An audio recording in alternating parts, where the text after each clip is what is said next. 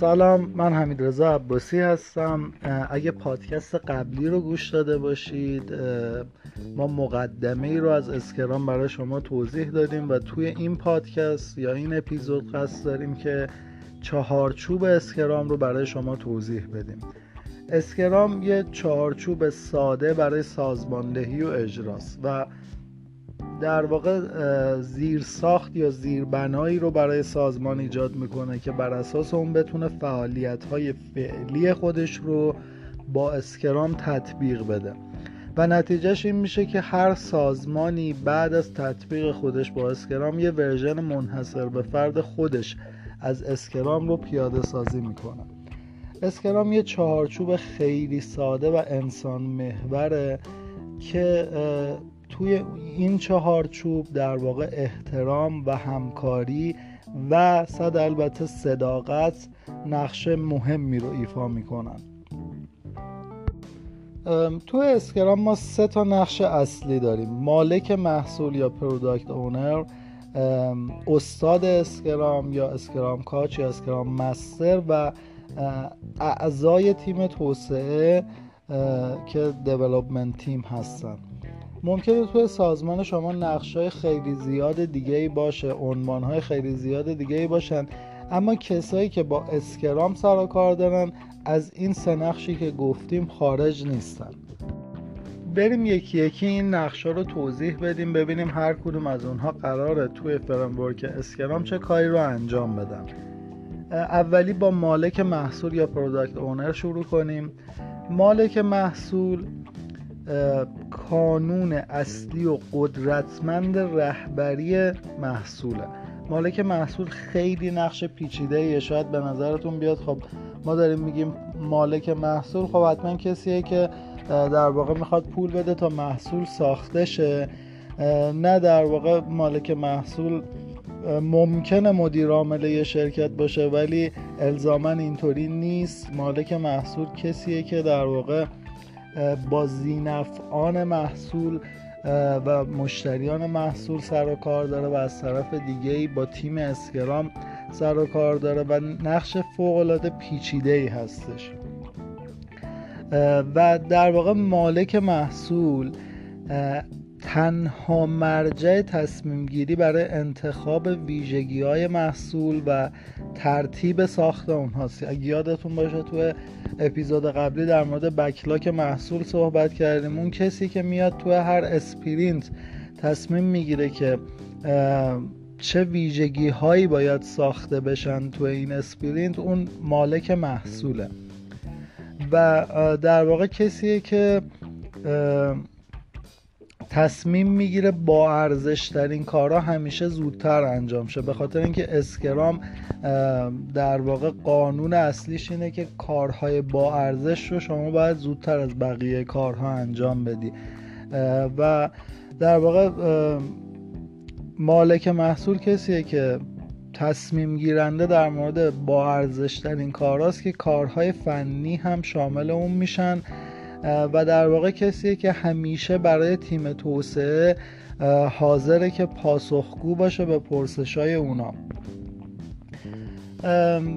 نفر بعدی یا نقش بعدی که تو اسکرام ما می‌خوایم در موردش صحبت کنیم استاد Scrum یا Scrum master ه در واقع استاد Scrum به کسایی که در واقع در حال یادگیری و پذیرش ارزش ها و اصول و تجربه های Scrum هستن کمک می‌کنه. در واقع نقش مربی رو داره و رهبری فرایند رو به عهده داره. استاد اسکرام از یه سمت داره به در واقع تیم اسکرام کمک می‌کنه که چالش هاشون رو برطرف کنن. و از طرف دیگه داره به سازمان کمک می‌کنه که چالش ها و مشکلاتی که پیش روی توسعه محصول هست رو برطرف کنن. در واقع نقش استاد محصول نقش یه تسهیل کننده است. و نکته خیلی مهمی که در مورد استاد اسکرام باید بگیم اینه که استاد اسکرام در واقع اجازه کنترل تیم رو نداره. یعنی با اون تصوری که شما از مدیر پروژه دارید یا مدیر توسعه دارید متفاوته. این یک نقش کاملا متفاوته و مدیر پروژه در واقع استاد اسکرام نیستش. و در واقع مثل یه لیدر استاد اسکرام مثل یه مدیر نیستش. و سومین نقشی که می‌خوایم در موردش صحبت کنیم تیم توسعه است. در واقع ما وقتی روی کرده سنتی توسعه نرم افزار رو داریم نقشای گوناگونی توش مثل معمار نرم افزار برنامه نویس tester DB manager UI designer و UX designer و خیلی نقش دیگه رو داریم. اما تو Scrum فقط یه نقش به عنوان تیم توسعه تعریف شده که در واقع این تیم توسعه گروهی از افراد با تخصصهای گوناگونن با مهارت های گوناگونن یا cross functional تیمن چند تخصصی ان که مسئول طراحی و ساخت و تست محصول هستن. در واقع تیم توسعه واسه خودش اختیاراتی داره. اونا مختارن که بهترین روش برای تحقق هدف مالک محصول انتخاب کنن. تیم توسعه معمولا بین پنج تا نه نفره که اعضای اون باید حالا مهارت های لازم و برای تولید نرم افزار با کیفیت قابل قبول داشته باشن.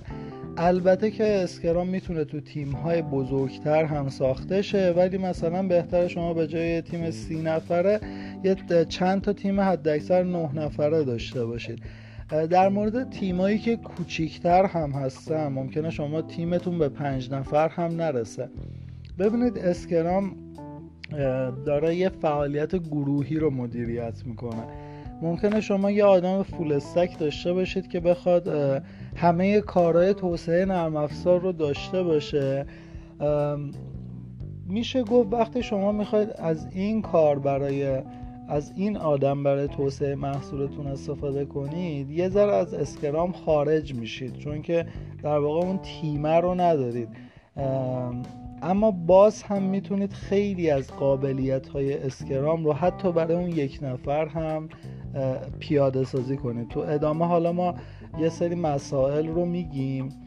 خودتون متوجه میشید که حالا چه یه نفر باشن چه پنج نفر چه نه نفر چه سی نفر این کارها رو میشه براشون پیاده کرد. اما در واقع وقتی یه نفر دو نفر هستن دیگه پیاده سازی یه سری مسائل هم بیمعنی میشه. تو دنیای اسکرام.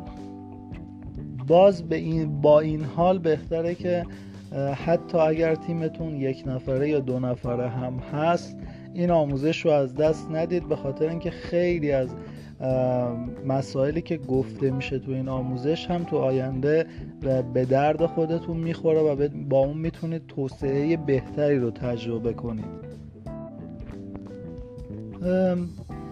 بیاید با هم دیگه حالا که نقشا رو توضیح دادیم ببینیم تو Scrum تو یه نگاه خیلی سریع و کلی ببینیم قراره برای تولید محصول چه اتفاقی بیفته.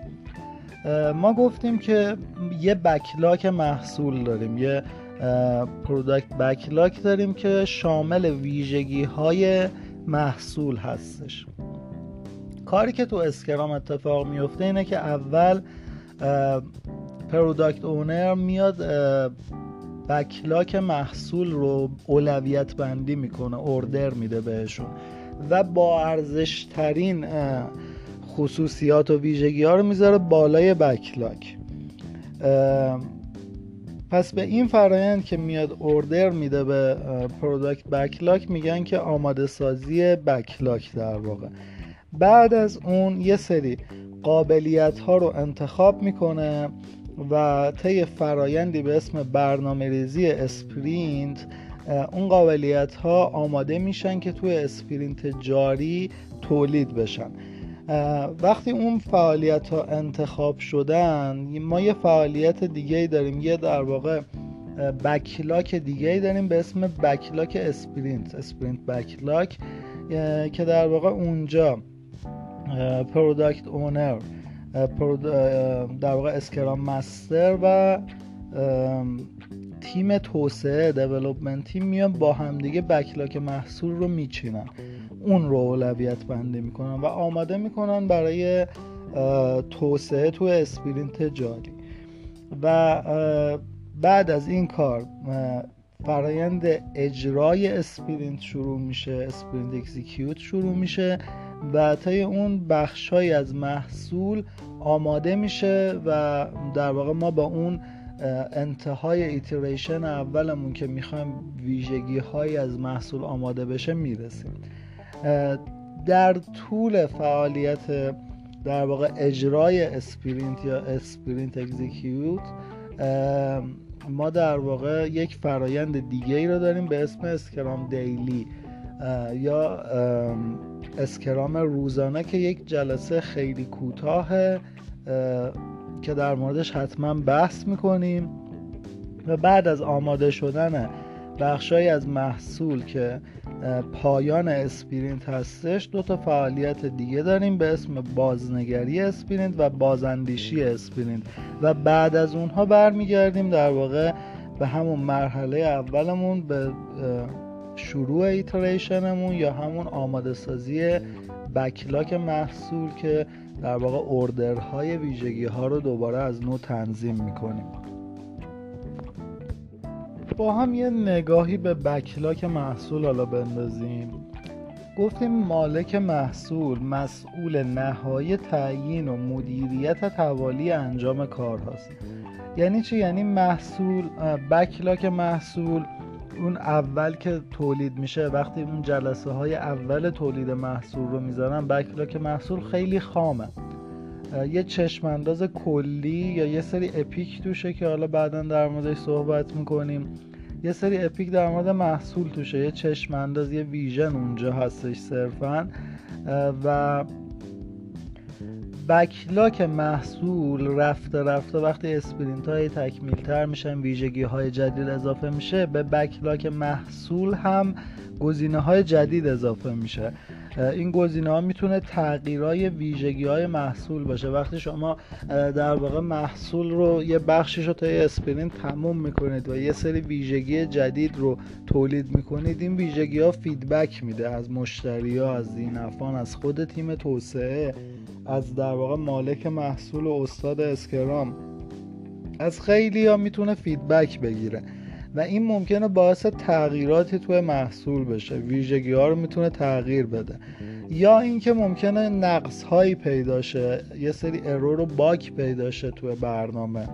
یا در واقع یه سری بهبود فنی رو تصمیم بگیرید انجام بدید. همه اینا میاد به backlog محصول اضافه میشه و دوباره تو شروع sprint مالک محصول میاد اونا رو از نو اولویت بندی می‌کنه order میده از اول بهشون و دوباره با ارزش ترین ویژگی ها رو انتخاب می‌کنه برای sprint جاری. و انتخاب با ارزش ترین گزینه ها هم بر اساس یه سری معیارهایی مثل ارزش هزینه تولید بر اساس ریسک تولید و یا دانش انجام میشه. به این فعالیت که در واقع مدیر محصول میاد یک backlog رو آماده می‌کنه و گزینه هایی رو در واقع منتخب می‌کنه برای sprint جاری grooming میگن یا همون آماده سازی قبل از گرومینگ در واقع باید اندازه هر یک از اقلام بکلاک مشخص شده باشه. اندازه هر قلم برابر با هزینه انجام اون کار که معمولا بر اساس واحدهای دقیق اندازه گیری نمیشن. یه سری واحد نسبی داریم تو اپیزودهای بعدی در موردشون صحبت می‌کنیم مثل امتیاز داستان یا روز ایدئال. در واقع story point یا ideal days که حالا تو بخشی که در مورد backlog محصوله ما حتما در موردش صحبت می‌کنیم. قبل از grooming باید اندازه ها مشخص شده باشن. در مورد sprint هم ببینید sprint یک فعالیت کاملا ثابته. یعنی اندازه sprint یه فعالیت ثابته. قبلا گفتیم time box ه یعنی دوره ها هیچ فرقی با همدیگه ندارن. یه دوره هایی هم مثلا میگیم اندازه هر sprint دو هفته است یا یک ماه یا یک هفته است. بقیه sprint ها اینطوری نیست که این sprint اون دو هفته باشه بعدی سه هفته باشه یا حتی بعدی دو هفته و یه روز باشه. دقیقا دو هفته هستش. و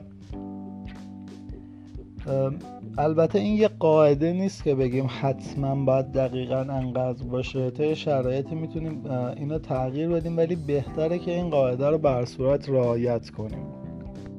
خب گفتیم وقتی که در واقع product backlog آماده میشه برنامه ریزی sprint شروع میشه. در برنامه ریزی sprint مالک محصول و تیم توسعه روی هدف sprint توافق می‌کنن. یعنی به این توافق می‌رسن که آقا آخر این sprint قراره چه دستاوردهایی رو ما داشته باشیم؟ چه کارهایی باید تو وضعیت done قرار گرفته باشن؟ و برای این کار backlog اسپرینت تولید میشه. backlog sprint در واقع از همون ویژگی هایی که از product backlog آماده شده برای این sprint ساخته میشه و تیم توسعه میاد. اونا رو به یه سری وظایف میشکونه و این وظایف معمولا به ساعت بیان میشن. بعد از شکستن میگن آقا این وظیفه چهار ساعت طول می‌کشه انجام بدیم. مثلا ساختن سرچ از پایگاه داده واسه فهرست مشتری ها چهار ساعت زمان می‌بره. بر اساس ساعت بیان میشه و اینکه آقای روبین میگه که آقای روبین ما این سری آموزش هامون بر اساس در واقع آموزش های آقای کنت روبین هستش که در واقع استاد بزرگ Scrum هستن. تو اپیزود قبلی توضیح دادیم.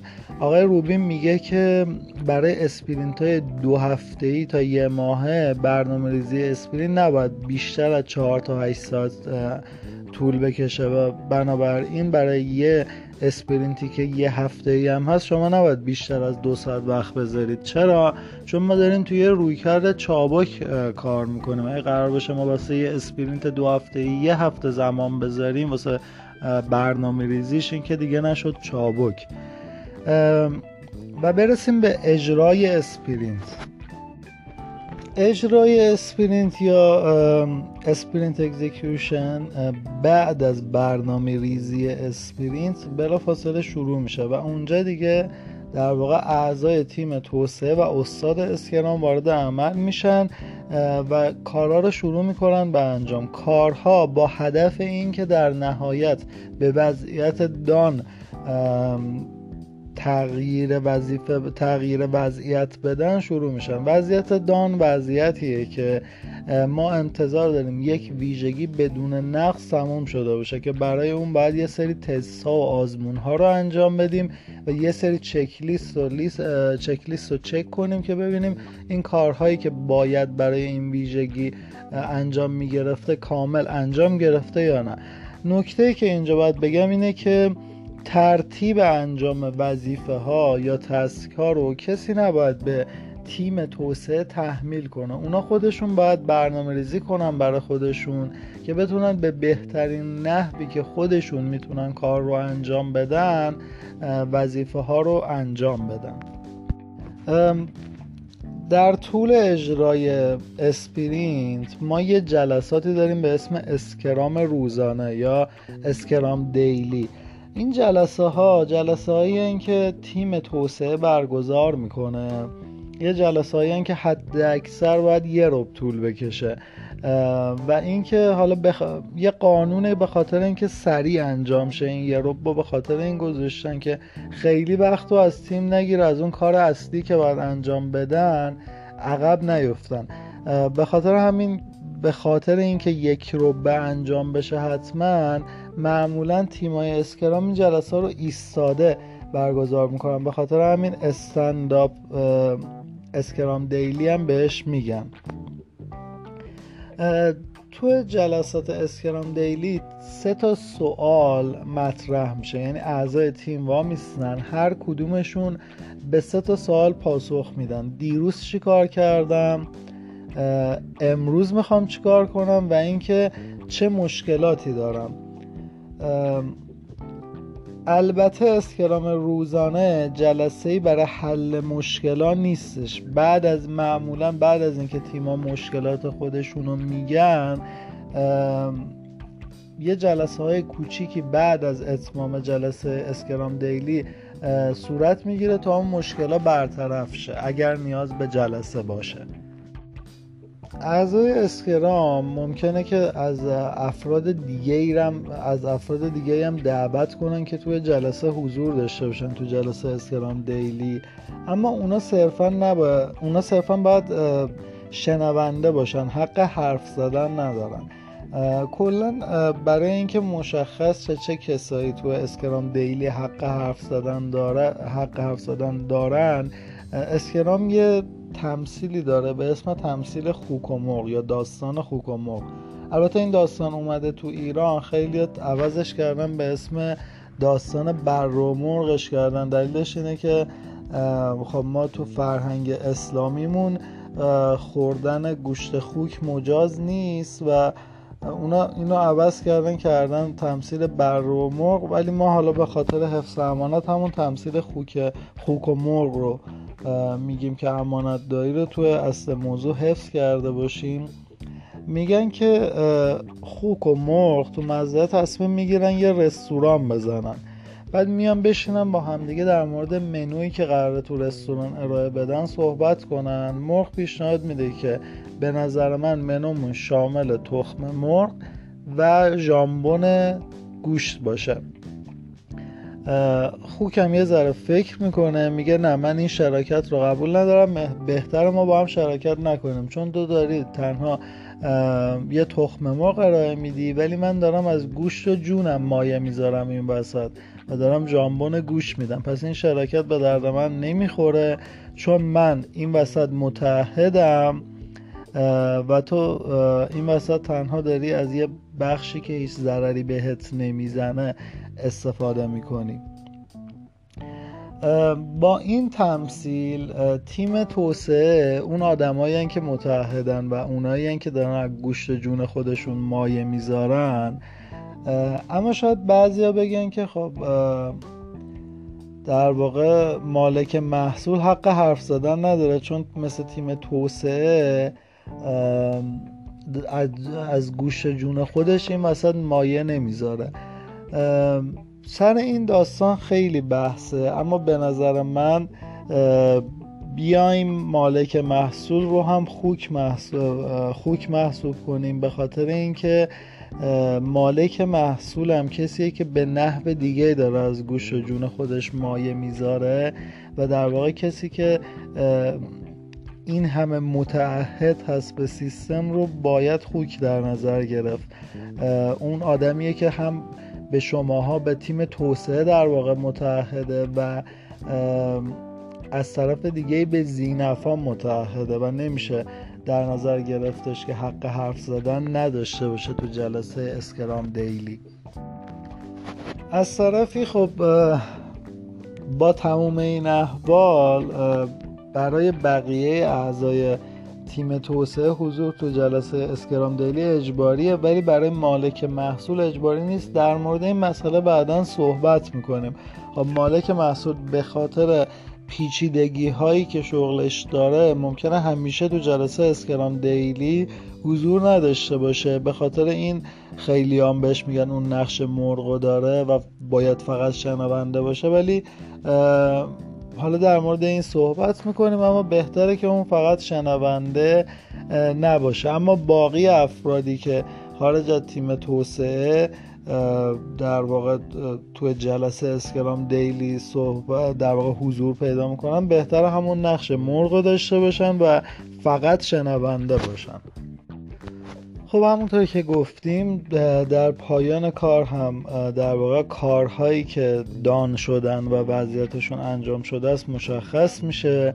البته به این معنی نیستش که هر کاری که تو وضعیت دان قرار گرفت در واقع منتشر بشه تحویل بشه. تصمیم درباره تحویل محصول تصمیمیه که تو سطح مدیران کسب و کاره.